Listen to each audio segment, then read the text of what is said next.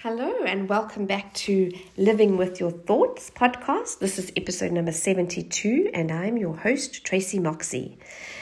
This episode is entitled Move to Peace, Take Back Your Power, and Have Freedom.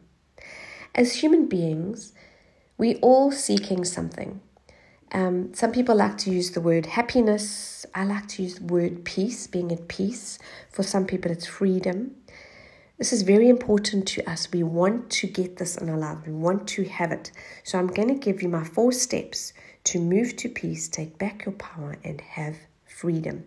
So if you are listening to this podcast, you already there's a level of awareness, which is my first step, that there's something that you are seeking, whether you know you're seeking help or with with wanting some kind of change in your life or some kind of being a better version of the person that you are that something needs to shift.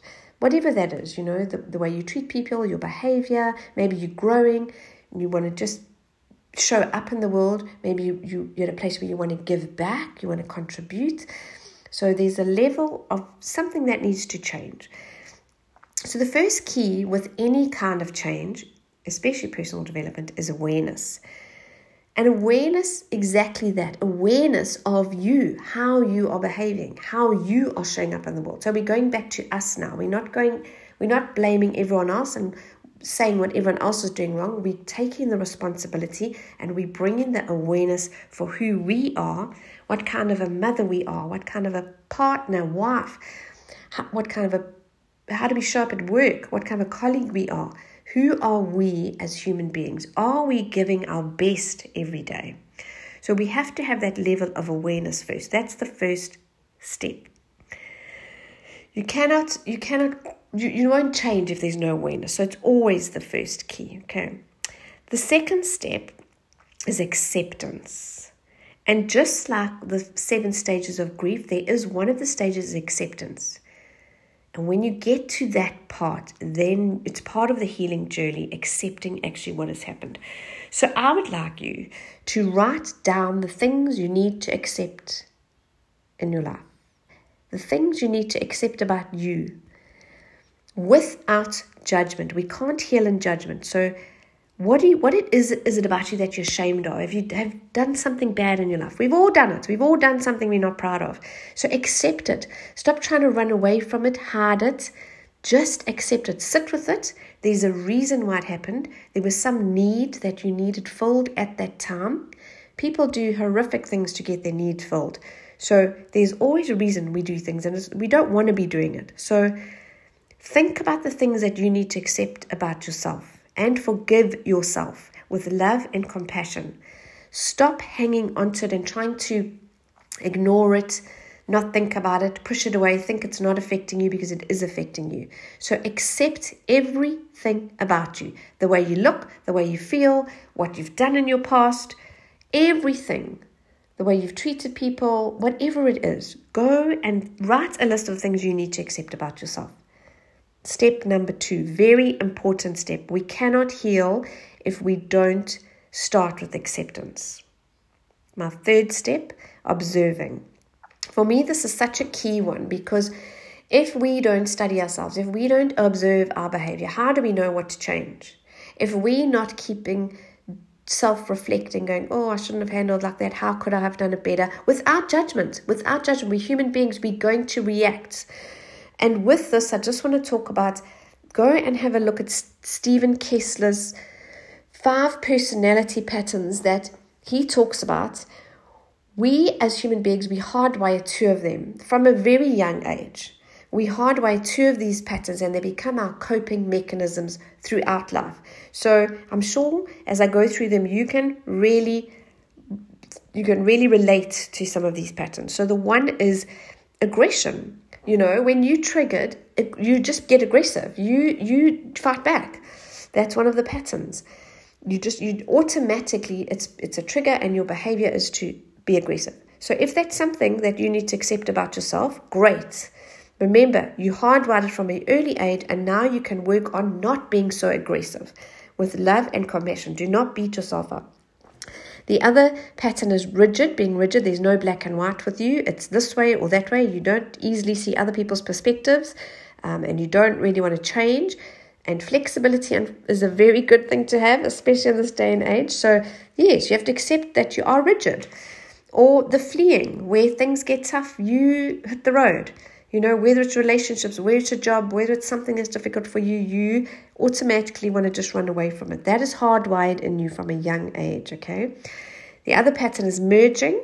So, the merging pattern, I'm merging, we want to reach out and, you know, get that other person and see what their perspective is and why they think like that and come to some sort of mergence agreements or or agree to disagree but they you know we open we're more open to reaching out to the other person can be detrimental as well so we have to look at our patterns and how they serve us and how they don't and the other one is enduring so the enduring pattern you will take and take and take and take you won't say anything you won't say how you feel but all the while you'll be building resentment. So they all all these patterns they have their pitfalls.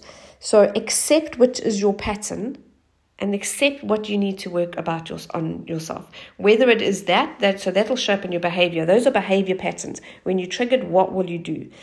That so observe what you do. Observe how you treat other people. What kind of a mother are you? Do you snap? How can you do how can you do things better. How can you just be a better human being? That's what you need to observe. And then the fourth and final step is, as always, how are you going to take the things that you've observed now and put them into action? And that is every day from the awareness, from the acceptance and the observation, you now go, right, I'm going to have that difficult conversation. I am going to push myself out of my comfort zone. I'm going to go and apologize to that person for the way I behaved. So we take action, you know, or action could be that you know that you're aggressive. You're going to take a big, big, a big deep breath when somebody comes at you, and you're going to just say, Hold on, I need to just go for a walk. You're taking action, you're changing the behavior, you're going to start rewiring yourself. So you choose to do something different. We have to action things. The awareness, acceptance, and observing is brilliant, okay? And this is what a lot of people know. I have a lot of people that come to me that have read all the self help books. They know these things about themselves, but they don't take it to the next level because the actioning part is the hard part. So, whether that is wanting to do more exercise, it's hard work doing the exercise, it's hard work changing your diet, it's hard work having difficult conversations. It's hard work forgiving someone that's really hurt you. These are the things that we need to do. These are the things that will change and grow you, is the actual actioning steps. So you have written a list of the things you have ex- that you need to accept about yourself. You carry on every day observing and writing down your behavior and what you would like to, to change. And it's very important if you if you really want to do this, if you really want to change something it's very important to do these steps. Really sit and don't keep them in your brain because they stay in their brain and they go round and round. Take them out of your brain, put them on the paper. And then at the end of the week, you write down what you actioned. I had that difficult conversation. I apologized to that person. I stopped from myself from reacting and I actually responded. Write down and write down the bad action steps as well. Because then once again you're back to the observing. Oh, I shouldn't have done that. Why did I do that? How can I do things differently? We have to remember that it all starts with us. Nothing around you is going to change if you don't change. You are the catalyst. If you want to Move to peace, take back your power, and have freedom. It starts with you. And I, I experience this on a daily basis where clients have done the action, they've done the work, and they are seeing the results, and they are feeling at peace. They feel like they've taken back their power you know, not in an egotistical way, but in a, a powerful, humble, standing in their truth, taking back their power, standing in their values, standing for what they believe in, not being afraid of what, you know, very close people in their lives are going to say about them or, or think. They stand in their truth. That is how you take back your power. So I encourage you to follow my four step exercise awareness, acceptance, observing or observation, and actioning what you need to do.